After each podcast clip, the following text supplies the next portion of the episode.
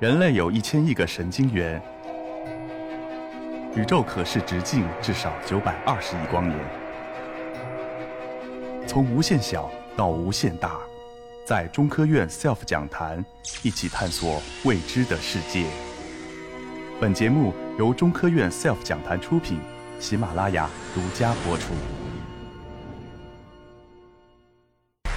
刚才演讲的各位老师们都是理科生，只只有我一个是文科生，所以显得比较突兀一些。大家看到“青铜”两个字，我估计第一反应都是这个这个是吧？王者荣耀的青铜段位，这因为它青铜显得没有黄金、白银、钻石这么光鲜，所以它是最末端的。但是其实在古代，青铜也曾经是王者。那么我接触到青铜的时间呢，那比较晚，我是等到在初中生的时候才接触到青铜的啊。呃，那个时候我们的历史书上会印这样的图片，上面写着“四后母屋顶”，这是我知道的第一个有名有姓的青铜器。但是，当时青铜器给我的感觉就像他书中印的这样，这种模糊而且非常遥远，就给我没有留下太深刻的印象。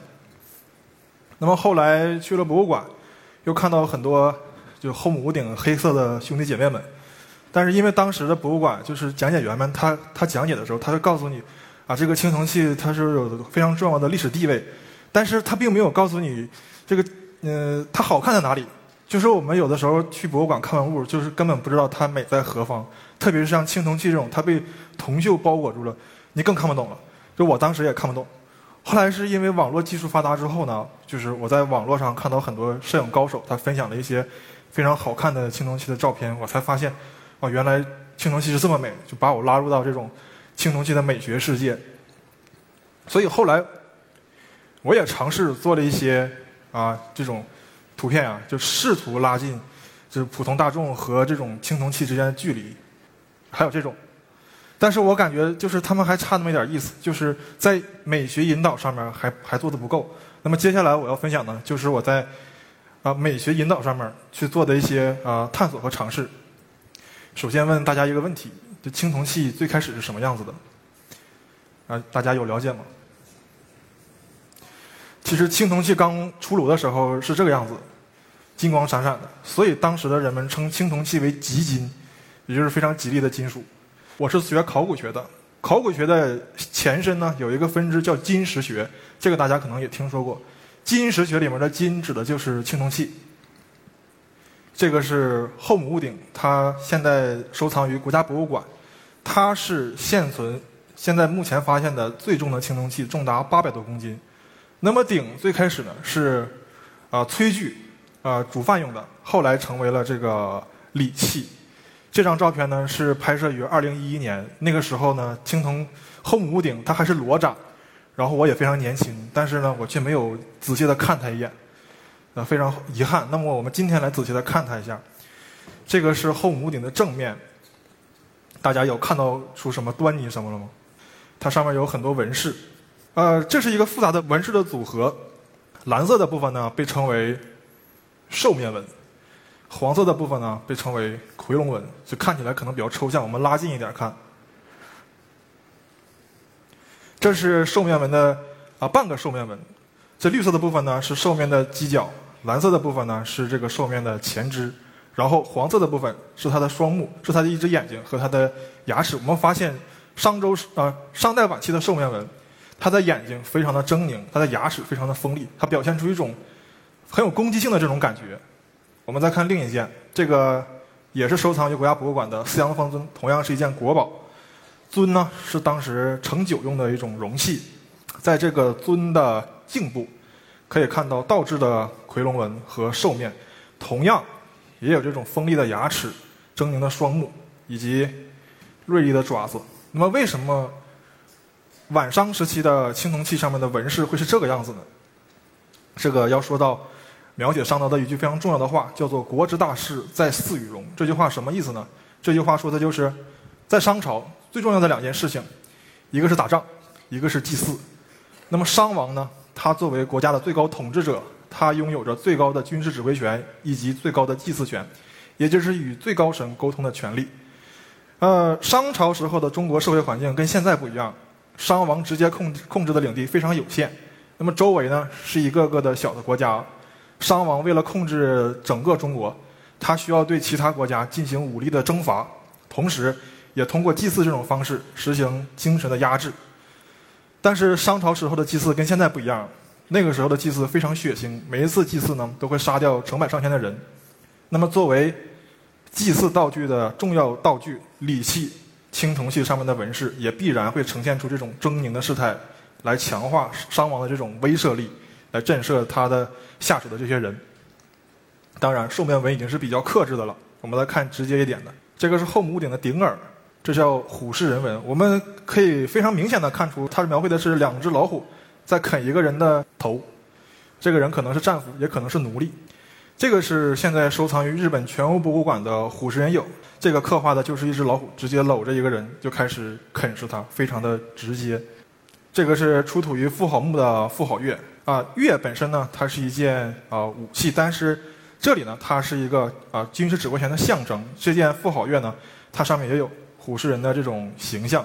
富豪我们大家都知道，它本身是商王武丁的一个夫人，但她同时也是商代非常著名的一个军事指挥官。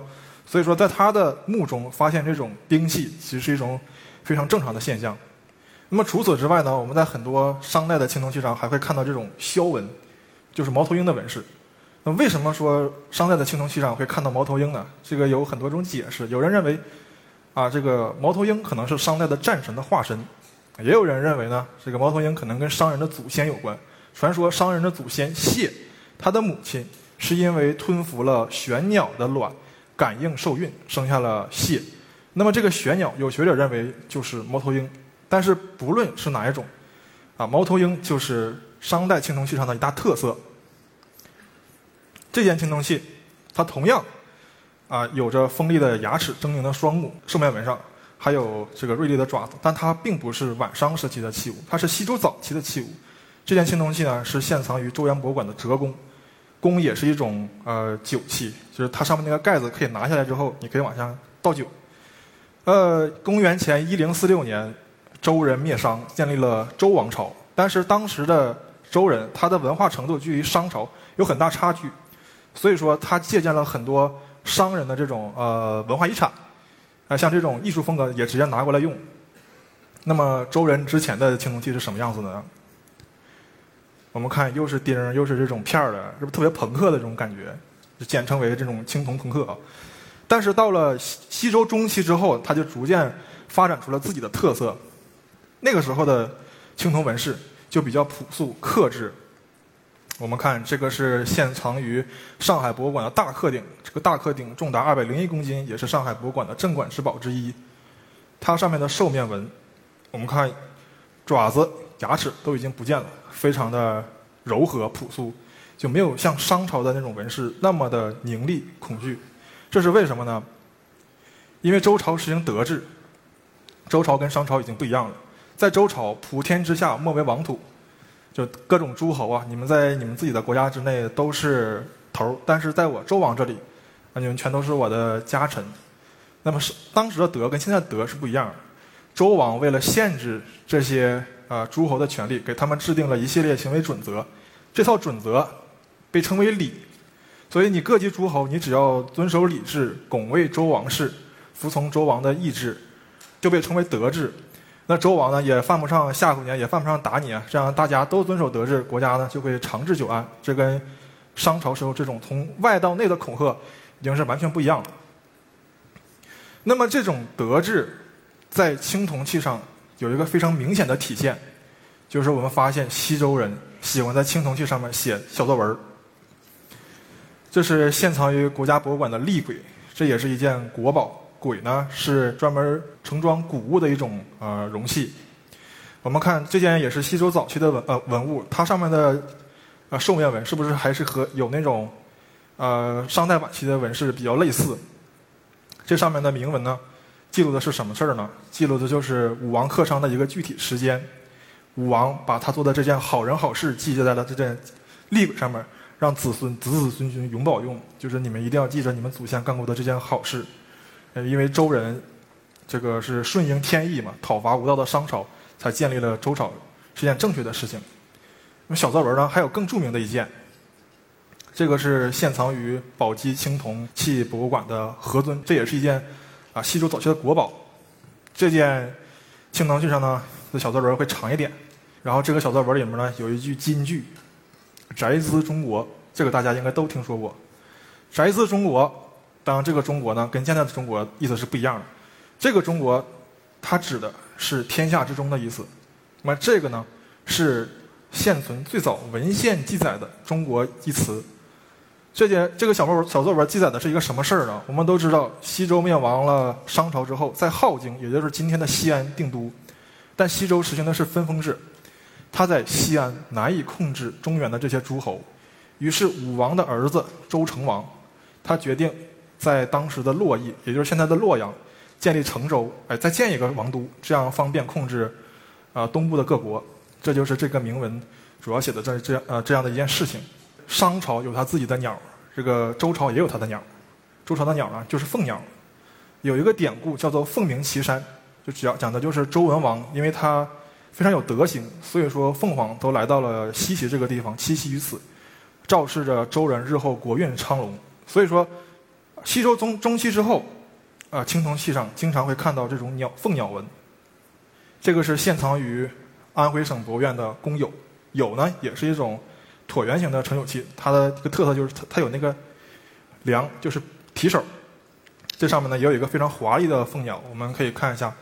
我对它颜色进行了一下区分，蓝色的部分呢是这个鸟的头冠，这个是橙色，应该是鸟嘴；绿色呢是鸟的翅膀，后面偏紫一点的呢就是鸟的这个尾巴的羽毛。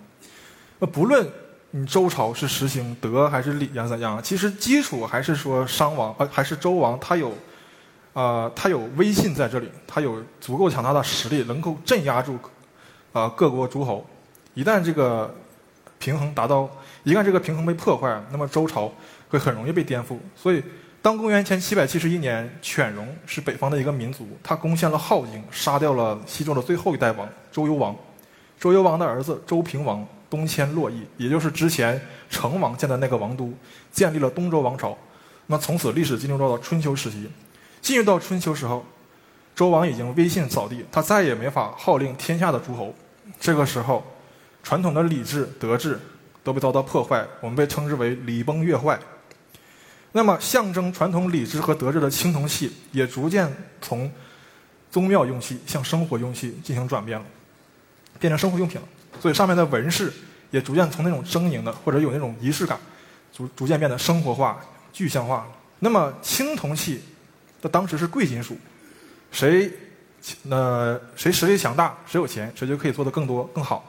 那么春秋时期呢，第一号强国就是晋国。这个是现藏于上海博物馆的西尊，这是上上面的一块纹饰，我们看到非常的复杂。这个纹饰呢，表现的是一个什么样的景象呢？是一个兽面，它在和两只凤鸟进行缠斗。白色的部分是兽面，橙色的部分呢是两只凤鸟。左边的这个凤鸟呢，它的呃身躯呢已经看不到了，因为它被其他的纹饰挡住了。右边的这个凤鸟，它的身躯完整的体现出来。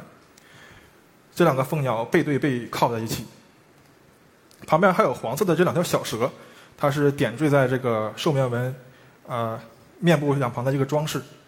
这个兽面，我们看到它的纹饰的风格已经跟商周时期大不相同，它表现的更加的自然化一些，更加的灵活。为什么会这个样子呢？这是要从它的地理位置说起。那么晋国本身它是姬姓诸侯国之一，它是武王的儿子，被周成王分到了现在山西这个地区。那么当时已经处于这种华夏边缘的一个地带，它跟各个少数民族错居在一起。那么经过几百年的兼并和扩张，晋国成为春秋时期的第一大强国。但是它的北方还是少数民族，也就是北狄。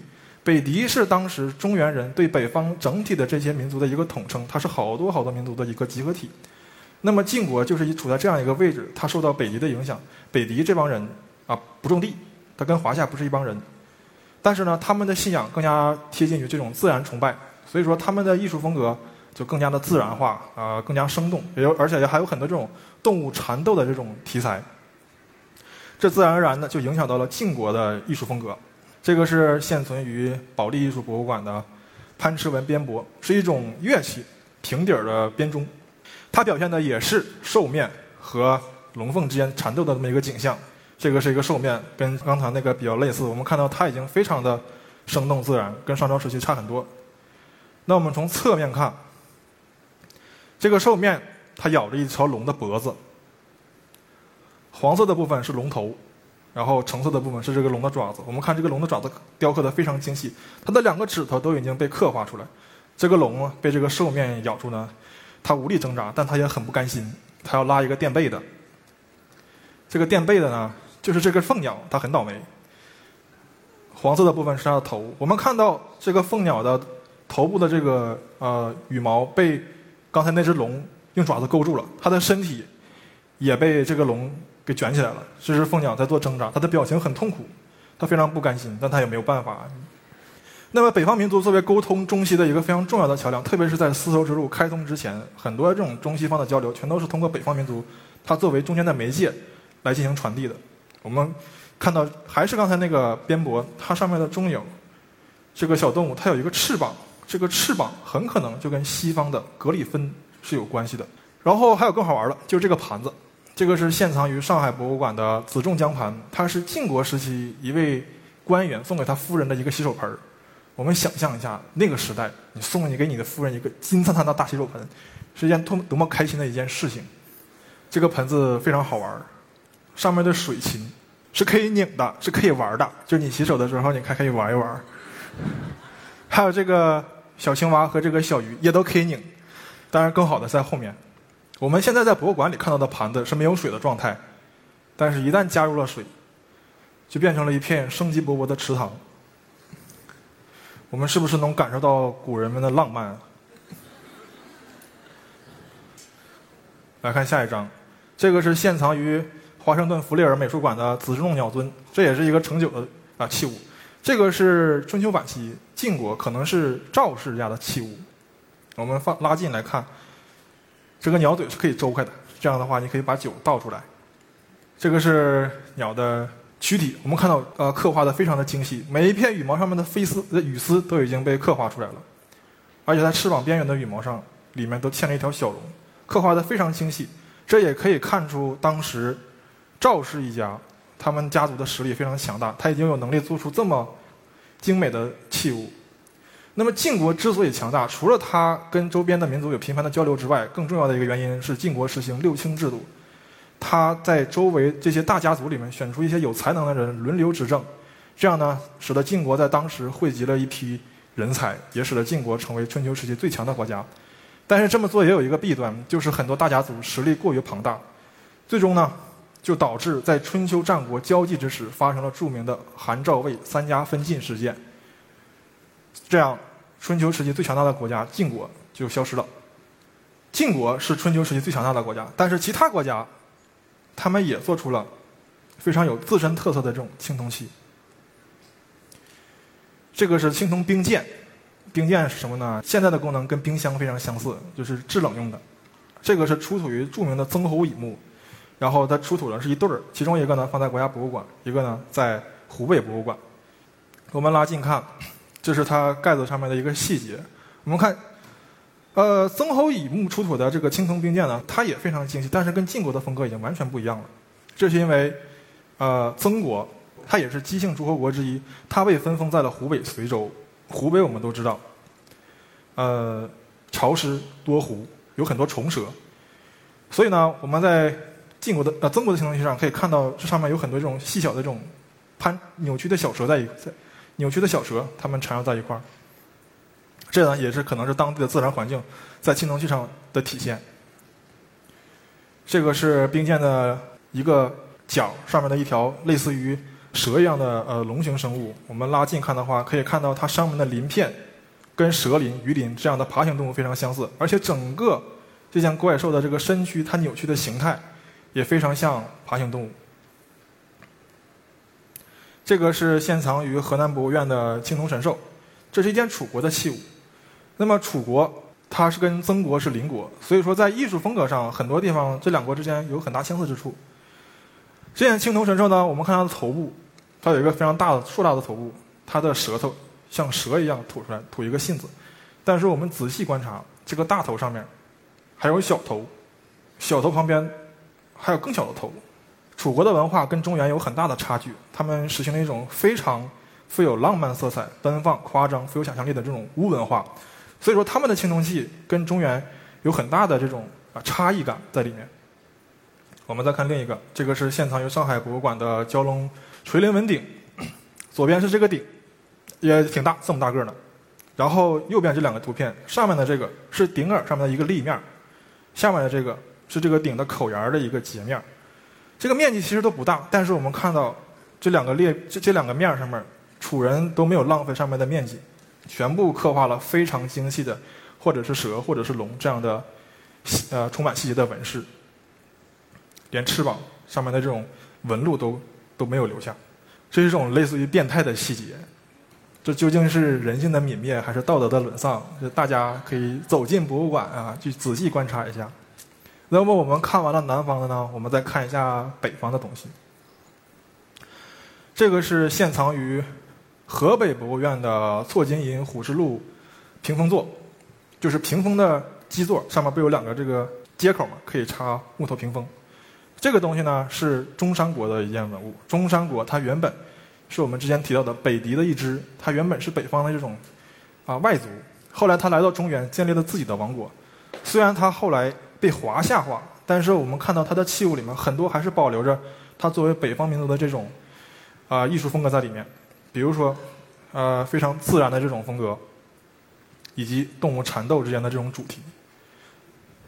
我们来看一下这件器物，这件器物很明显描绘的是一只老虎在扑食猎物一瞬间的景象。这个是老虎的体态，它的身躯给勾勒出来。从左往右看的话，它的后腿蹬地发力，腿部的肌肉。鼓了出来，右边的后腿完整的呈现在我们的面前，大腿和小腿的比例非常的完美，腰部的曲线完美的呈现出了猫科动物灵活的腰部。我们有有养猫的人可能知道，那个猫的腰部是不是可以随便颠，都都都都没有问题。老虎也是一样的。然后它的前肢，这只虎的前肢抓住了这只猎猎物外侧的后腿，那么这只猎物呢，勉强用它内部的这只腿。支撑住它的身躯，最后就是这只老虎的牙齿紧紧地扣在了这只猎猎物的体内。我们回想一下之前晚商时期商人在刻画虎食人纹的时候是一个什么样的手法，在过了将近一千年之后，艺术风格发生了多么巨大的转变。这个是从另外一个角度来观察这只老虎的优美的曲线。那么战国之后就是秦汉。秦汉时期呢，铁器、瓷器的出现，逐渐的取代了青铜器，然后中央集权制取代了旧有的礼制，青铜器越来越不被人们所需要，于是乎，青铜器逐渐消失在人们的记忆当中。虽然如此，但是青铜器的意义还是非常重要的。我个人觉得，青铜器对于中国美学的意义不亚于古希腊雕塑对于西方美学的意义，它们都奠定了后来。这两条艺术的走向的一个呃基调。当然，古希腊雕塑大家都非常熟悉，特别是这个断臂的阿弗罗狄特。但是青铜器呢，可能各位都非常陌生。当然，古希腊雕塑为人们所熟知，也可能是因为现代化的因素。因为现代化，西方的美学潜移默化的在主导着我们的生活的方方面面，以及我们的审美。我们穿的衣服，室内的装潢。以及建筑风格，全部都是遵循西方美学的原则，啊，来设计规划的。那不仅仅是审美，可能是连我们的生活也都被现代化所主导。我们的生活有的时候非常的机械化啊，呃，工业化，这种人也容易变得焦虑。就我个人觉得呢，我们的生活可以多一些可能性，就像我们的审美可以变得多元化一些。那么可能呢？我们古老的东方艺术就是这诸多可能性中的一种，希望各位以后在博物馆中可以找到属于自己的乐趣。以上就是我的分享，谢谢大家。